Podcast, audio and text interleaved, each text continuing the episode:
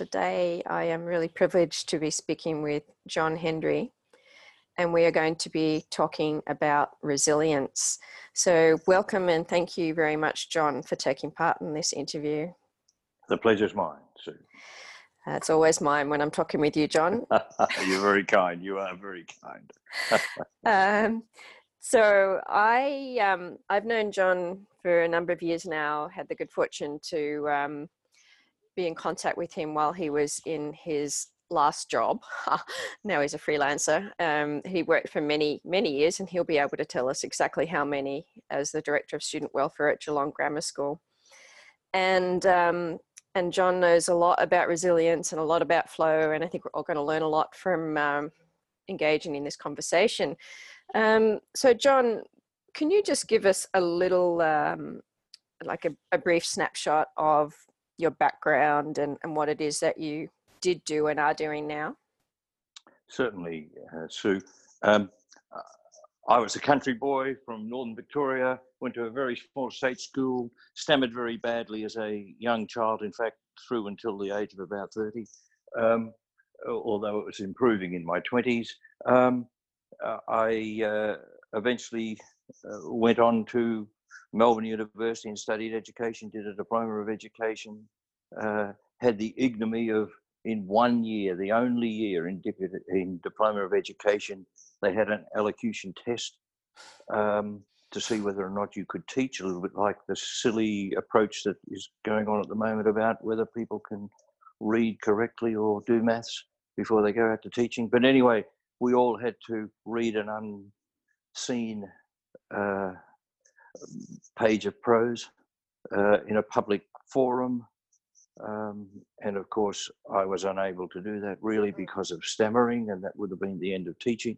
All this is relevant to flow. Um, and um, so, my the people sitting around, we were becoming very, very, very nervous, and I was too, which means it's impossible to get into flow. Uh, as I went and approached the um, the lectern where the prose was waiting for me, um, I decided that I would approach it in a way that gave me some authority over it. So I sang it in plain song. Hmm. Um, this there is always white noise in an audience, and the white noise disappeared very quickly, and people started to applaud and laugh because they thought I was taking the Mickey out of the mm. exercise. I was not. I was just surviving. And once I'd started, I was in flow. I was completely locked to the task. There was no distraction. At the conclusion of it, I turned to the three examiners, two women and a gentleman, and they said, Mr. Hendry, room 204 at one o'clock. So I went in at 204, knocked on the door, very nervous again. Um, and if anyone is listening and they have a speech impediment, then they'll understand what nervousness does to you. Mm. Um, it doesn't allow you to get into any condition that might approach flow. Um, I opened the door, went in, and they thought I was being a smart aleck. Mm. And I, the two letters primarily that were my hangman's noose were S and N. And so I tried to say sorry, mm-hmm. but and then I had to say meaning no, and then I said I want to apologize, and I got that out correctly. Um, and everyone then was well confused, uh, and then the I thought the gentleman asked an appropriate question. How can you teach? It was a good yeah. question. I said, please give me a go. And they did and sent me to one of the smallest high schools in the state, in the Mallee. And the first thing I wrote on the board um, was my name. In those days, it had to be Mr. Hendry. And under that, I wrote, I stammer, please be kind. Mm. And I have, I was almost 50 years in a classroom, not one student was unkind. And that removed any uh, nervousness I had in approaching a class or delivering things. And it, even though I stammered, and I may do so in this uh, session, um, it never deterred me from being able to focus totally on task. Uh, and I was not anxious, so I was able to deal with it. And over time, through doing lots and lots and lots of meditation. So I've probably done well in excess of 20,000 hours of meditation in my life so far. Uh, and through singing, I've been able to do what I'm doing now, speaking almost normally to you. You're speaking with amazing clarity, and, and that's quite a quite a story that I I haven't uh, haven't heard before. I uh, I think that's uh, a really fantastic example of, of resilience. Um, and it also, was really, sorry, Sue, go on. And also some ingenious thinking. Like, how did you come up with the idea of singing it? Um, I had been, uh, uh so from the age of six, I, I, was tested in a very small country school. Were 35 students, only seven of us were white, the rest were indigenous. We rode our push bikes to school, took our shoes and socks off and left them on the handlebars because no one else had shoes and socks. Um, and so I had six years of wonderful, wonderful education at that level. Uh, but it, when I was in grade six, no, when I was six years old, sorry, um, so I was in uh, grade one, uh, a uh, educational psychologist from the Victorian Education Department came around to the school to test every student to see whether they had any capacity to learn or whatever. The IQ stuff was really big, very big in the 50s and 60s. Uh, you either could learn or you could not. Um, and anyway, I was tested, and the principal of the school I loved dearly, Bren Railton, was a man in probably his late 40s or 50s, early 50s then. Um, and the so there were a whole range of things we had to go through, and of course there was an, a lot of conversation in the uh, interview with the psychologist, which I couldn't manage very well. Uh, I tried, but I was very nervous. Um, and I was asked to recite the, the months of the year, and I left two out. And the two that I left out were September and November because S and M mm. were my trap. Um, and when the psychologist spoke to Bren Railton, I can remember him telling my father this. When she came to me, Jack, he said, uh, he said, she said that John was okay, but he doesn't know the months of the year. And Bren said he would have left out September and November. And she said, That's right. Uh, and he laughed. And I thought about that. And one of my great interests in life is the uh, the quality of relationships that people have that enable people to feel comfortable and not disturbed when they are uh, in a conversation, which is a task and something that we're doing now, but is a task that people really focus on with any real attention. And I believe that we should be all in flow when we are having conversations, and we are careless most of the time, and we are not. Um, but it really drove home to me how important it is for teachers to know their students. It's incredibly important for managers to know their staff. It's important for friends to know one another, for partners to know one another at a level that often we just don't get to that we need to get to more often. Mm. So it's really important. But I went on uh, after teaching in the State Department for a number of years. I taught at a, a small country high school, and then Melbourne High School, and then Mordialloc Chelsea High School, where I was seconded to uh, Monash University to look after the first intake of mature age students into into teaching, and then I was seduced to go to Geelong Grammar School, where I spent 36 years living on campus. The last 15 of them as director of student welfare. It was in those days. I like welfare rather than well-being.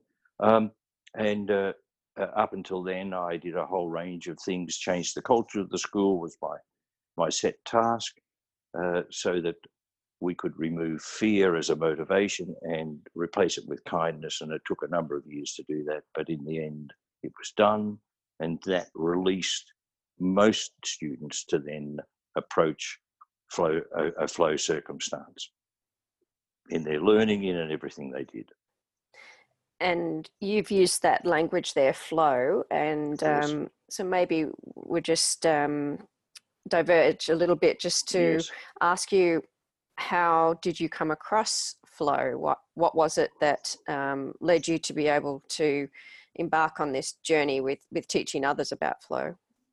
Oh, uh, goes back to the original, uh, my original understanding of how anxiety can inhibit you addressing a task. So my whole being was tied with trying to find the best circumstance, personal circumstance for me to address a task. And the original and most paramount or important task was for me to learn to speak uh, to actually respond uh, without. So I was looking for flow, if you like, not knowing the language of flow or anything.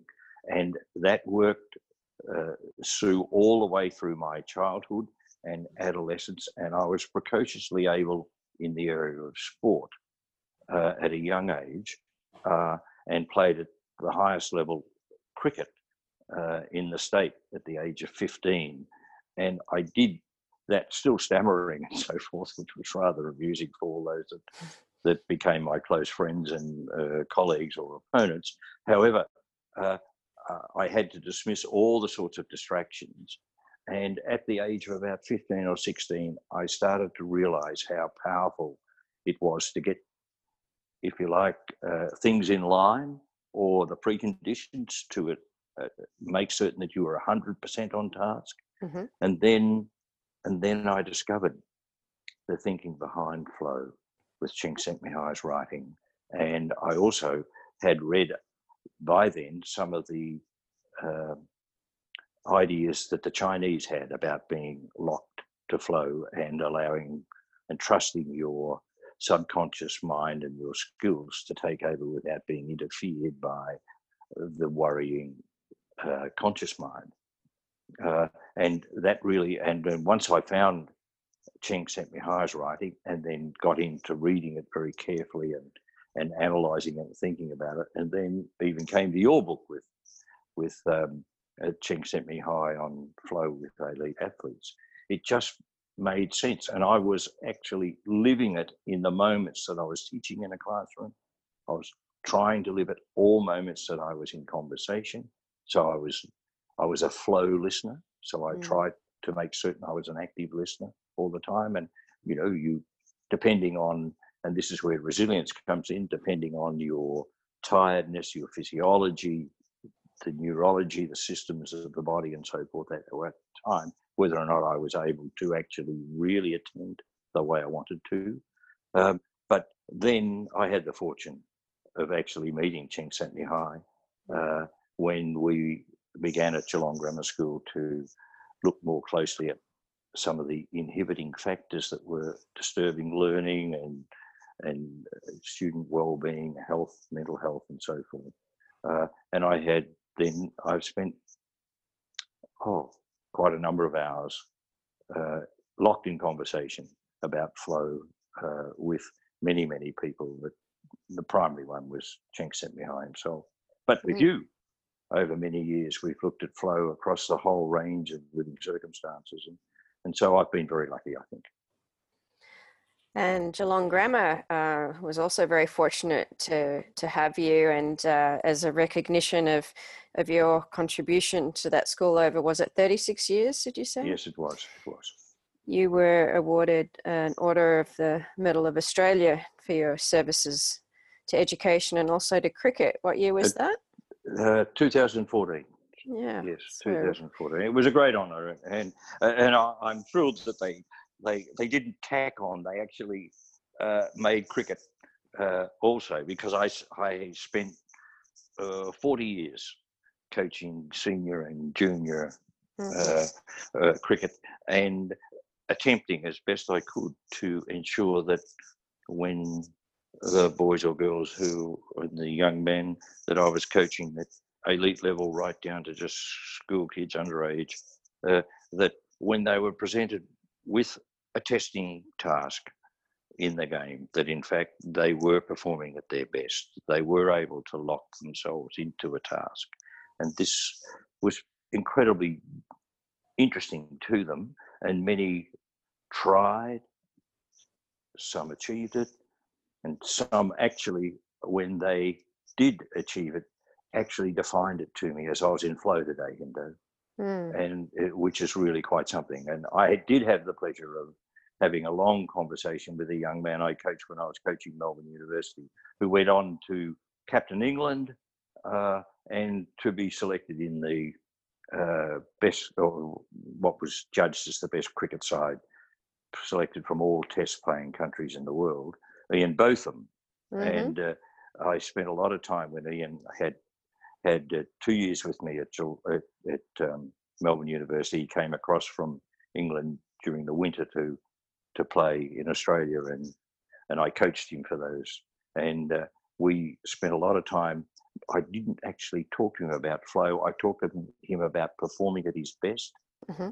in in uh, examination circumstances, which is when he is uh, playing the game. Mm-hmm. So moment to moment, he was able to lock himself into a, if you like, a, an emotional state that allowed him to operate at his best. At the age of 19 and 20, he was unable to do that often, but by the time he got through to captaining England, he was more able to get himself there and hold himself there longer. Um, and I was not surprised when he alone um, beat Australia uh, in a in a Test match, and I've had conversations with him since he has no recollection of it. Mm. So the small minutia that goes on in, in, in a performance when you are in flow, um, your subconscious is dealing with so many distractions and putting them in the right order and uh, attending to them and intuitively addressing them at such a rate that uh, might, if you were trying to consciously do it, you would be exhausted in a moment. Uh, it's making so many decisions for you, but keeping them in order. Mm-hmm. And I was not surprised. I can remember driving and saying to Jen, my wife, England will win this test. Ian is in charge. Mm-hmm. And he mm-hmm. was. And I've discussed it with him. He said, Look, I thought of you at the end of the innings. And I people were saying, and what about this and what about that? He said, I couldn't recall those because they were locked away. So I had to dig back through to the hippocampus, and by then uh, they'd gone. Now he could probably record them now, recall some of them now, but almost immediately after he couldn't. And I, I noticed that with the young uh, uh, Japanese girl Osaka who who mm. won the uh, mm. that that she was attempting to make sense of it, but could not draw consciously draw forward the things that actually won it for her, her capacity to trust all the uh, work that she'd done previously, and especially the forehand drive. It was amazing. Yeah, so um, just to give a little bit of time context to to our interview, it's actually the Australia Day public holiday today, and just had the end of the Australian Open tennis, and uh, and so it, it's um, yeah, I just realised that now that you were awarded in 2014 an Order of Australia medal, and today we are celebrating uh, Australia Day. So congratulations again. Thank you very much. Sir. Thank you. You're very and, kind. and can you tell us, John? I'm not sure if you've had this question asked before, but I imagine you have. Why do you think you've been successful at what you have done and what you continue to do? Um, so I, I think it goes back to um, looking for meaning in life and approaching it. I, have always felt that um, contribution is the main thing that makes life worthwhile for you. So contribution to others, um, and so I've I've deliberately worked to to to do that. But in order to do that, I've had to be really able uh, uh, really needed to learn how to focus acutely on task. Mm-hmm. If you mm-hmm. don't focus on acutely on task, then you are not performing at your best. And so consequently, you will not raise the bar in your own expectation of your own performance. And so I really think it's necessary to uh, ask questions of yourself, often without being overcritical and making you um, feel, you know, compromised or disappointed. That uh, was that your best, and if it was not, then to carefully analyze what was uh, causing the distraction. And I think I was very lucky, Sue, because of the speech impediment, that I had begun that, you know, probably, you know, even before I started school. Mm. Um, and so it just kept me on task, and it is the big picture stuff that is important. Uh, so I was always attempting to, in all sorts of things. So just in reading, um, I wasn't a, a, a, good and automatic reader, so I set that task. That was a, a purpose. I wanted to be able to read well. Uh, and so much so that I, you know, enrolled in and completed a fast, well, fast reading course, mm. um, and so on. So uh, probably I was purpose driven in many ways, mm. Sue. Sounds but like it, it. All the, all the time, it was with a a sense of generosity towards what can I give. Mm yeah i could understand the the need for you to have focused as a young person and how you became very skilled at that. Where did that sense of generosity and wanting to be contributing to others do you do you know where that came from? Oh uh, the most important uh, well we do. Um, we we live our entire lives in relationships. Um, uh, we are born into a we're well we're conceived in a relationship we're born into a relationship and uh, we'll die from a relationship. Uh, we primarily have uh, our primary relationship of course is with ourselves. This gets into the real essence of of a, a sense of self-regard self-worth. This is resilience. But uh, my approach was always to not to appreciate people and to appreciate circumstance uh, rather than depreciate it. Mm-hmm. Uh, I, and it's really important if you want to get into flow, uh, then you need to appreciate every uh, required circumstance that's associated with it. Mm. Um, and so I, I really think that probably I came to it understanding that I would make mistakes. Uh, and if I did make the mistakes, I had to see that as a, a primary point or a primary learning moment or the beginning of a learning moment rather than the end of it. Mm-hmm. Uh, and unfortunately, people who struggle to um, get into flow, people who struggle to perform at their best, uh, see failure as uh, a downer, uh, something that uh, is, is, to be avoided. Uh, so, you know, and this is some of the work that's been done by Carol Dweck with, you know, fixed mindsets and growth mindsets and so yes. on. Uh, uh, and I quite like her work, but uh, as I've said to you before, um, I'm uh, I've worked on with a, a, colleague Andrew Fuller, and we've worked into and put forward the concept of a resilient mindset, where people manage to understand the concept of mistake or mistake, uh, misjudgment or a misjudgment or failure in a way that is, if you like, um, positive rather than questionably or a negative. Okay. Um, and I think it's particularly important because as you're approach, uh, uh approaching a fail, uh, if you or, or a real test, and if failure is looming as a concern, then that is a distraction from your best performance. Yeah, so can you talk more about this resilient mindset and maybe what attracted you to resilience. And, and I know that um, you're spending a lot of your work time in that field now. If you might yes. want to just um, share with with us what it is you're doing in that space. Yeah. Um, uh, certainly. I'm, I'm now working with schools and businesses uh, looking at the fundamental uh, um, element of what defines motivation for staff or students or staff in a working situation and in, with sporting clubs. Um, what what actually defines how they get the best out of their players. And unfortunately most organizations if not 100% then pretty close to 100% still live in the understanding that fear is the primary motivator. Fear will keep you on track.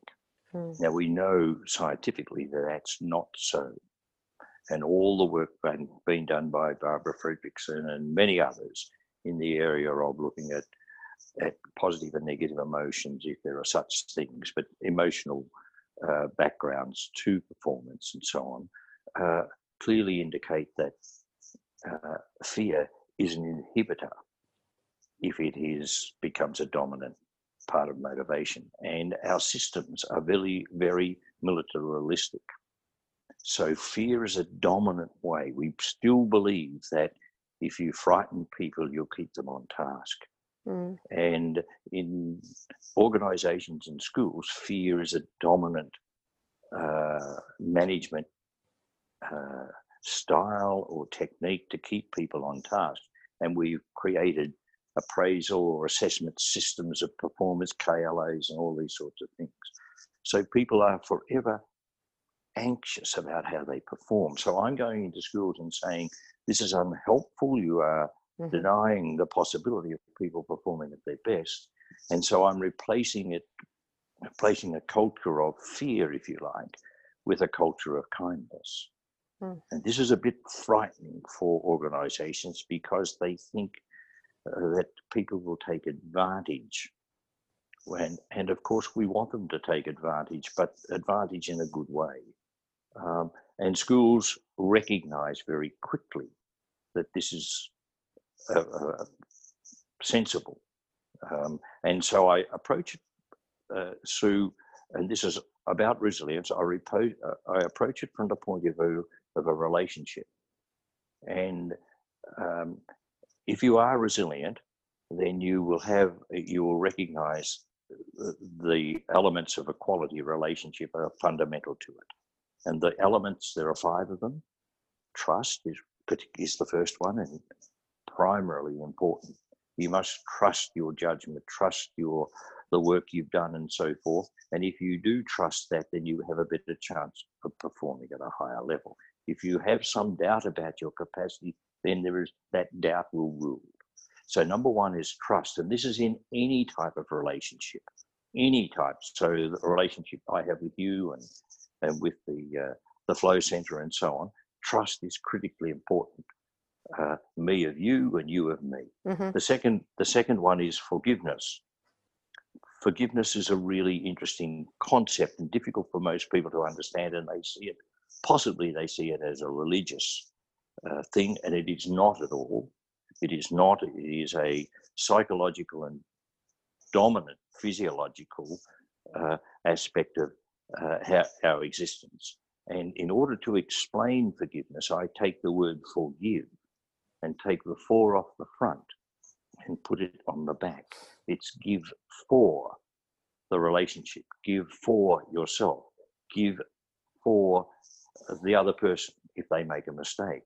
So forgiveness is fundamentally important in every aspect of our lives. It is, in fact, the primary enabler for us getting into flow. If we can forgive ourselves for stuffing up, we've got a better chance of then mm. Addressing the concepts that are necessary in order for us to refocus. The third one is integrity, and simply integrity is just doing the right thing to moment to moment. Uh, and and that's simple. It's really interesting explaining integrity to eight year olds, five year olds, uh, let alone 20 year olds. What is integrity in the right moment? In the moment, you do the right thing. And if you mm-hmm. mean standing alone, you need to. And often this is difficult in a resilient sense. And certainly you must do the right thing if, um, in a moral sense, uh, although you know people will argue about those sorts of things. The fourth one is hope, and hope mm-hmm. is an is an active thing, whereas optimism is passive. Uh, and this has been looked at by many philosophers over many, many years. But hope is fundamentally, if you are hopeful or full of hope, you're more likely to perform better than if you are less of hope or hopeless. And so, and again, all this is, you, you, you know, it's, it's, you meditate upon it. it. It has to be carefully managed, but hope theory is well worth anyone who's looking at flow mm. to actually look at hope theory and to see how critical it is. By the way, if people lose hope, then flow is just never going to appear. If people lose hope, and this is a desperate part of life, mm. and I've dealt with people who have lost hope, it's incredibly difficult to rebuild hope once it's lost and gets past a certain level of self regard. And the last one is compassion. Uh, and I'll quickly just explain that compassion is empathy, and all of us are empathic. We're on a on a spectrum of empathy from zero, where narcissists sit, through to uh, being totally empathic. So we wear our heart on our sleeve, and this is Simon Baron-Cohen's work from Cambridge University, particularly interesting work. But uh, compassion is empathy actioned through care. So compassion isn't is dynamic, it is an action thing. So all those things are critically important in the relationship. So if we go then to what is resilience, mm-hmm. resilience has really four components to it, and each of them are critically important. The first one is a physiological component, and by the way, flow has these these four components to it as well. Uh, so the first one is physiological. So if and we can break probably break that down into three particular items. The first one is diet. And this is particularly interesting if we look across cultures where we have different diets. So in the Western world, we're becoming less and less resilient because our diet is is not very good, and we because we have obesity and sugar problems and so forth. So behaviorally, we are not able to actually focus as we should. So mm. diet is critically important. If you look at the East and the West, the West is not as resilient as the East, and that's probably a, a gross generalization, but it's true. I've spent a lot of time in these last few years working in China, uh, and obesity is foreign to China. And uh, their diet is really not sugar bound. Mm. And so these are really interesting. So diet's critical. The second one is exercise, and you know that, and everyone knows exercise. If we are um, well exercised, if our body's in good condition, then the possibility of, of not being distracted by something hurting us or we're getting tired quickly or whatever, then the possibility of being in flow uh, and remaining on task is promoted. And the the last one is sleep, mm-hmm. and sleep is unbelievably important because it is the only moment that, in fact, your body has a chance to recuperate. Hmm. Besides some of those exercises like yoga and meditation and so forth, where it slows all systems down, enabling it to recuperate and rejuvenate. Um, but sleep in particular, and especially deep sleep, REM sleep, is really, really important. Those three are the physiological components of uh, uh, resilience. The mm-hmm. second component of resilience, Sue, is what I call self regard or the psychological components of it. So, this is your sense of self worth. Um, and this is tied to all manner of um, uh, systems. Uh, as you're growing up, your the, your psychology is slowly but surely maturing. Um, and this goes back to attachment theory. This is John Bowlby's work, Mary Ainsworth's work, and Mary Main, and, and so on, where all interrelationships are critically important in establishing your sense of self worth. Uh, it's particularly interesting to watch young children grow up uh, preschool and then during primary school ages and then into the secondary school and um, depending on their what we mean by maturity going on then into young adulthood.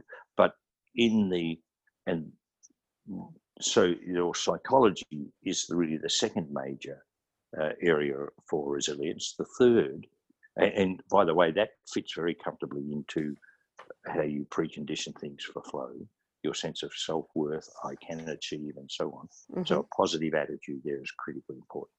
The third one uh, really is what I call social regard. And this is your capacity to form relationships with mm-hmm. others, but also the capacity for others to form relationships with you. Mm-hmm.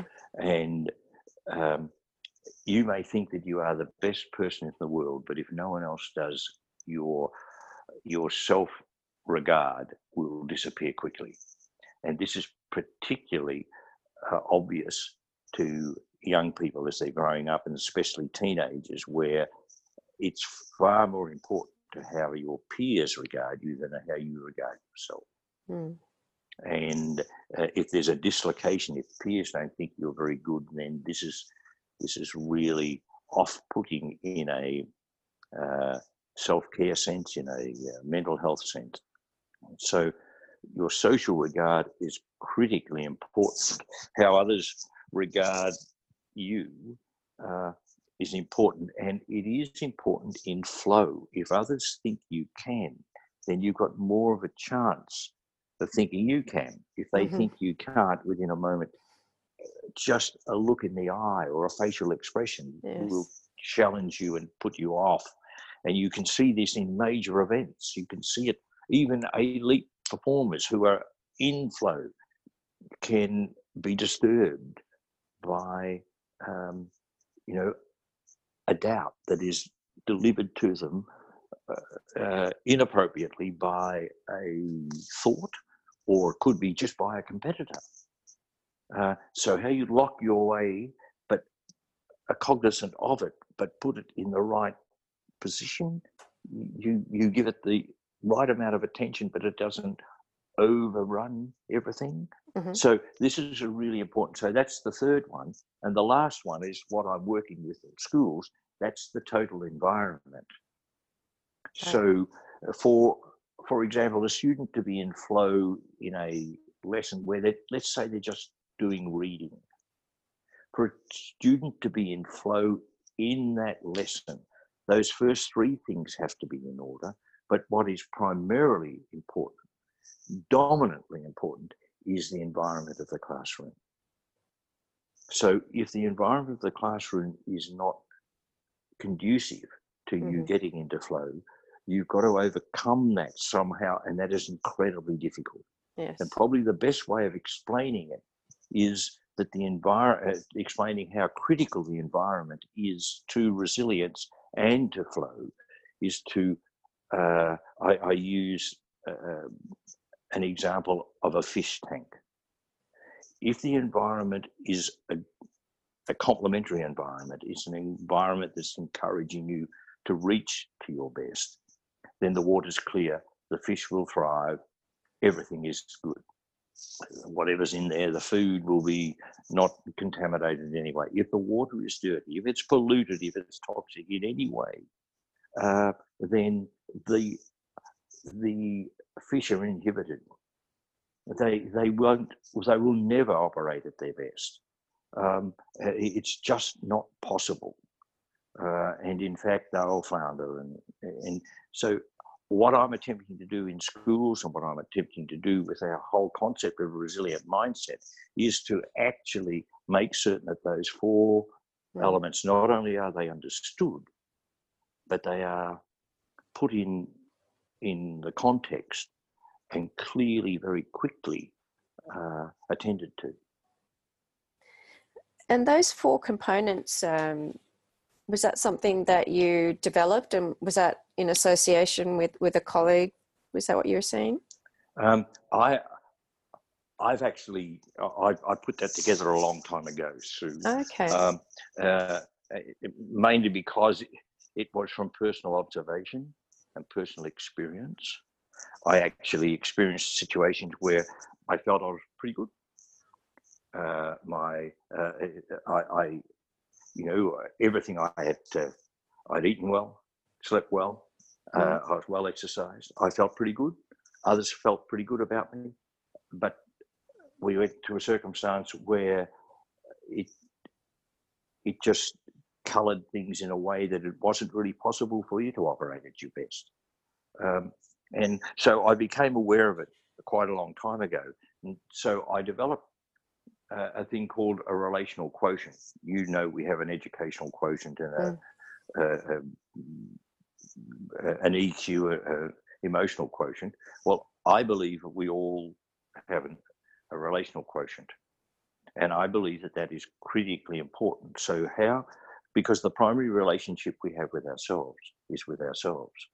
Uh, so, in order for us to relate well to a task, we have to have a sense of belief that we can contribute to the task, add to it, benefit from it, and all the other sorts of things. Uh, the same with how we relate to other people. If, on the other hand, we're a bit suspicious about this, then we'll be guarded. And the guarded means that you become a little bit anxious, you become over attentive to things rather than have that sense of, well, not relaxation, but that sense of really attentiveness uh, that's needed for you to perform at your best. And this could be at a dinner party, just in a conversation like we're having now. Uh, any sort of distraction. If someone burst in the door now here, I would be distracted. Um, so and then I would have to somehow manage that and regather to get back into a flow circumstance or as best I could. And so I created a, a thing called a resilient quotient, and we, oh, sorry, a relationship quotient. Um, and you will know people who form relationships well and are confident that you'll know people who are suspicious, uh, not confident about how they form relationships. Uh, and this relates to their capacity to actually get into flow. If they're suspicious, because they become suspicious of themselves in reference to a task. So these are really complicated and interesting things. And, and uh, it is a neurological and physiological state flow. Um, and uh, so all the body systems need to be in balance. And there's a proprioception or proprioceptive type circumstance that needs to come into existence for you to be in the flow channel. It doesn't have to be a difficult task, but they all need to be uh, singing from the Hmm. the same page. Yeah. They yeah. all need to be there in in uniform. Uh, and, you know the if, that wonderful book that was written um, uh, by Edward. Oh, can't think of his surname at the moment. Um, uh, the the book is trying not to try, which mm. looks at the the Chinese in depth concept of uh, Wu Wei, which is the concept of flow is is absolutely terrific. And you will have had it said to it, and people who are listening to this blog will have said, "Look, just settle down. You're trying too hard." And all these things in, infect then uh, our sense of self. Oh, I've done it again. And once we get to that emotional state, that takes us away from putting in order those things that allow us to really attend to tasks and to operate at our best. And so you've spoken in talking about resilience and the model of resilience about some barriers to resilience playing out in our lives and you've mentioned fear and you've also mentioned about relationship and and some other things what do you think is critical in terms of um, addressing that could be potential barriers to resilience being developed in an individual Oh, um, I think it, uh, for an individual, but also individuals live in relationships. Mm-hmm. Individuals individuals live in circumstances. Uh, so we need to not only address the individual, but we need to address the environment, the circumstance. Um, and it is a matter of understanding failure and what failure is. And we live in a system where failure is not appreciated, not seen in an appreciative sense, it's seen in a depreciative sense. Our mm. culture says if you're a failure, you, you know the same, you're just a failure. Yeah. Right? Now, if people take that on board, then you how do you overcome it? How do you overcome it? And this is not, you know, falling off a bike, just getting back on, or whatever it might be. This, you know, you can do it stuff. Uh, that's primarily important, but it it doesn't even go anywhere near uh, the the soul of what we're talking about. It, it is how you define for yourself failure, mm. and you will always make a mistake. You know, I, when I'm talking about relationships, I say I've been married for over 40 years, and that my wife Jenny is the luckiest person in the world because I've never made a mistake in our relationship, and everyone laughs. Well, of course they should laugh. we make we make mistakes moment to moment, and I've made many today. A misjudgment, I mistimed something. I, you know, I, I overcooked something in the microwave. What, you know, we just make hundreds and hundreds of mistakes. We fail at a task we set ourselves up to achieve. How we manage that is particularly important, but this is where the relational thing is really important. How Jen manages the stuff ups that I is critical to me being able then to take on a task to even approach something and think I can it's worthwhile me performing at my best here. So it's not only how I manage failure, but it's how the circumstance, those I'm relating with, the environment in which I'm operating, the school or the business or the event or whatever it might be, how it looks at failure Mm-hmm. And you just take, you know, any event like how did the and we have so many scribes now, so many uh, people who um, like to state clearly that you know uh, you're good, bad, or otherwise. And our, our media is ultra critical of yes. performance or lack of performance. And this is why we have mental health issues of a major kind for elite athletes. Um, the public is unforgiving. They're, they have an expectation that failure is not part of the scene. Yeah. And if it is part of the scene, then they're pathetic. Um, and this is in our DNA, and we need to change that DNA if we want to get more people to be able to operate at their best. Mm. We need to overcome this fear of failure. Yeah, it reminds me listening to you there about you know, the famous Michael Jordan quote about um, he attributes his success to having failed over and over again. And uh, he's certainly an example of, of both a resilient athlete and an athlete who was able to experience flow and to do so in the midst of chaos on the basketball court. Um, yes. So I think that that just uh, was something I was just going to mention. Um, he's not the only resilient athlete, um, no, but no, that's but just it, a, a, nice yeah, quote. It, it is, Sue. And what it means is that when you are in flow, this is what people don't understand, I don't think. When you are in flow, you are making more decisions than you could ever imagine you would be making in that circumstance. Mm. Uh, and Roy Baumeister's work on decision fatigue is really interesting in that if you are consciously making decisions and you're consciously making decisions, you cook yourself. To make a decision burns a lot of energy. However, when you are in flow, you're making so many decisions, but they're made not consciously. They are made through a trust circumstance mm. that, so they're made subconsciously, and when they are made subconsciously, you don't burn as much energy. Now, the easiest way to explain that to people is that that is why we create habits. Our habits reduce the because already we a habit is that we've decided to do it this way, and you'll know people by their habits. And when uh, like you and I have habits on how we use a knife and fork. We don't have to make decisions all the time, but when we were learning to, we did, and it was mm. tiring.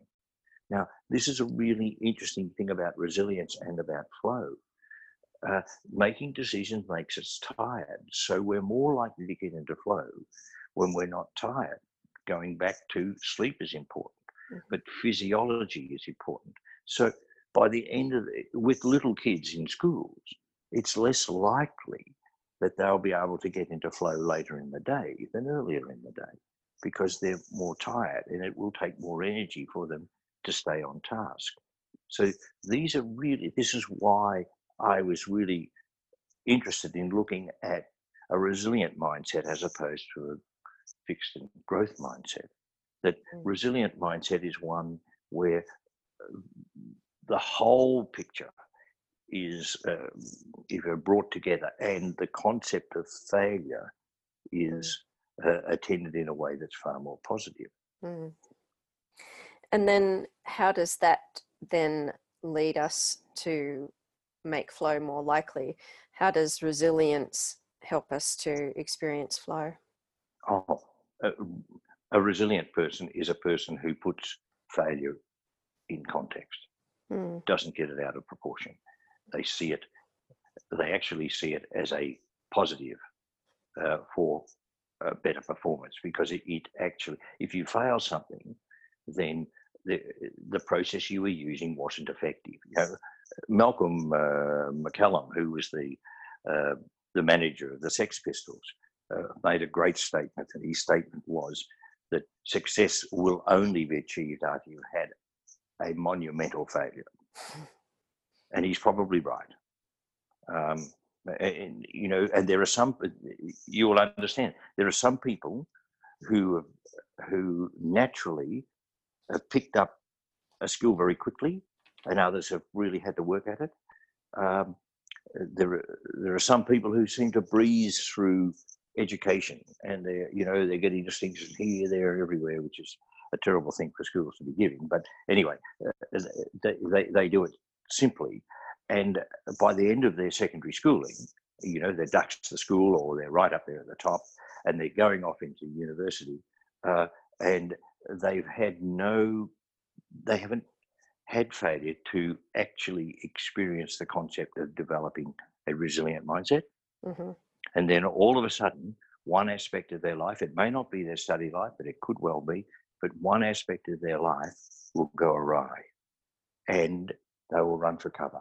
Mm-hmm. And it's really interesting the um, the mental health and suicide rate of valedictorians is quite different to those that have skinned their knees on the way up and stood up straight and tried again and tried again and developed, if you like, a thick skin or however we describe it, mm-hmm. um, uh, that, that, they they cope uh, when the tests are really put in front of them. They don't think, oh no, I'll run for cover.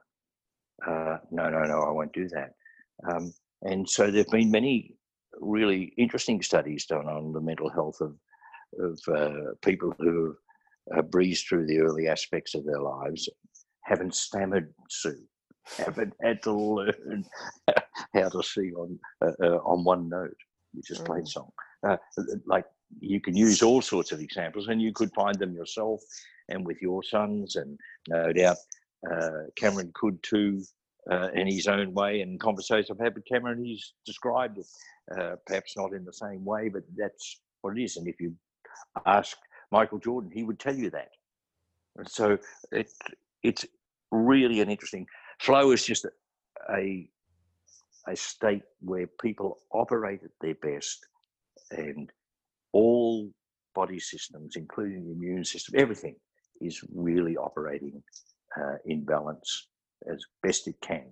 Um, and you know we all some of us are tall some of us are short some of us have speech impediments some have physical uh, impediments and so on but all of us can get to the state of flow if we can put all things in line mm.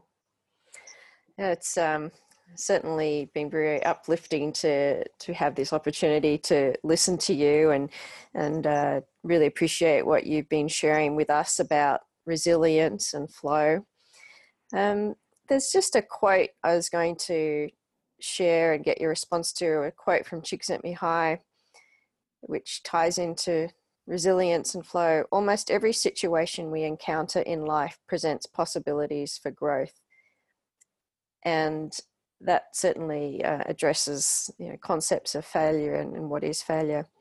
How do you think, because we could probably all do better at this, how do we adopt this sort of perspective when we're facing challenges and in particular when adversity strikes?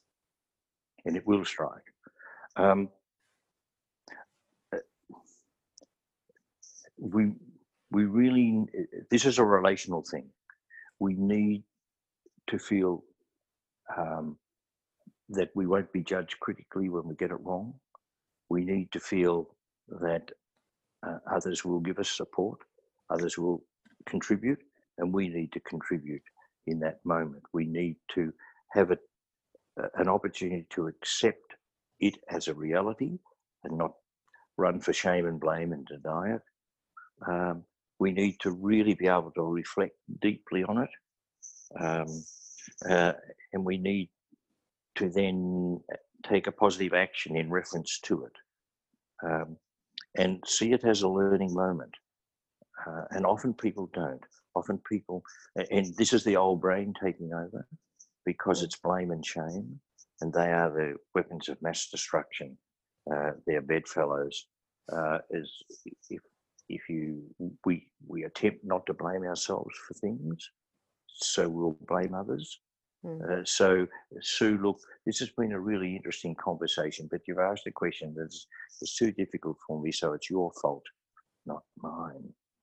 And so we go to this, this is the way we justify and try to keep ourselves up. We try to keep this self worth up. Uh, and after a while, this is you know a little a failure here and a failure there, and if we don't manage them properly, this is where trauma comes in and trauma. Uh, you know, uh, Bessel van der Kolk wrote a wonderful book, The Body Keeps Score, mm. where he almost commences by saying you don't have to war, you don't have to go to war to be to suffer trauma, and you don't. You you you can traumatize yourself. Uh, and I do that in reference to technology. You know that. I do. I run away. I'm a dinosaur. But uh, we, we we traumatize ourselves, but others can traumatize us very quickly. Yes. And this is the this is the whole concept of you know we can be bullied out of something, we can be intimidated out of something, we can be distracted. That's why in sport we use things in in the cricket area that I love inappropriately, immorally. They use sledging to get people off their game.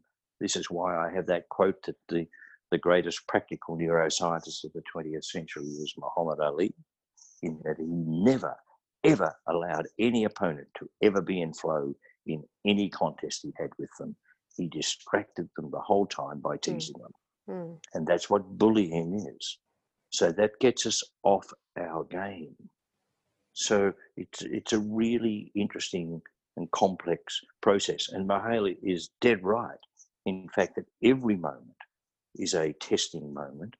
Uh, and if we manage those moments constructively rather than destructively, then we are on the way to hmm. perhaps performing at our best. Well, I think you've uh, you've addressed that really well and summed up um, what we've been talking about here uh, very eloquently. And um, just want to thank you again for taking the time to share your experience and uh, and to do so in in an environment that you find challenging in a one that requires technology. And uh, thank think... you sue. And and sue pat me on the back. I didn't stammer not not at all I am I am waiting to hear the song. I'm not sure whether um, we might leave that for another time. We might leave that for another time. Thank you. But great to speak with you. Thank you, Sue. All the best. Good. Thank you very much. Good.